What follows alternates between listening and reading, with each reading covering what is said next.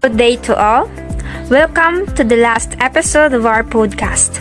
I am Christine, and today's topic we will talk about how to handle learners with exceptional ability and what would be the steps used to deal learners with exceptional ability. Similarly, as there is no single way for educating, individuals learn in an assortment of ways. How to handle learners with disabilities. To handle learners with disabilities is expectation was provided the alternate ways of assessment for students with special needs. Create learning environment that is as normal or least restrictive as feasible.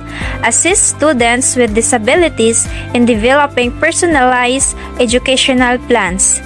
Spend time with your students, get to know their interests, favorite things, and what they do for enjoyment. Establish a relationships of trust and support and design instruction that will incorporate their interest for motivation and design instruction to support super IEP for academic and non-cognitive skills as well.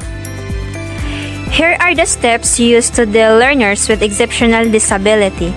Learn how gifted students think, utilize their talents and interests, keep everything in context. It's not impossible to overcome a learning handicap. Make yourself an expertise, assist your students' course, use books, videos, computers, visual aids, and flashcards. Make detailed, color-coded or highlighted Make outlines, diagrams, and list. Read notes or study materials out loud.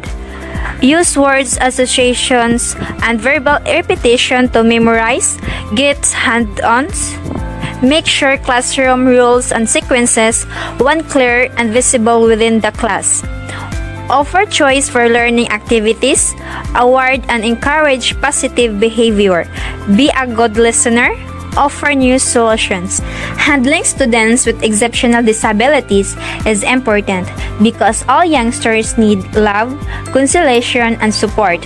And for youngsters with learning inabilities, such encouraging feedback can assist with guaranteeing that they arise with a solid ability to be self-aware worth certainty and the assurance to continue to go in any event when things are extreme. Thank you for listening to us in today's episode. And don't forget to follow us on Spotify and catch us in the next episode of Enriching Exceptional Learners.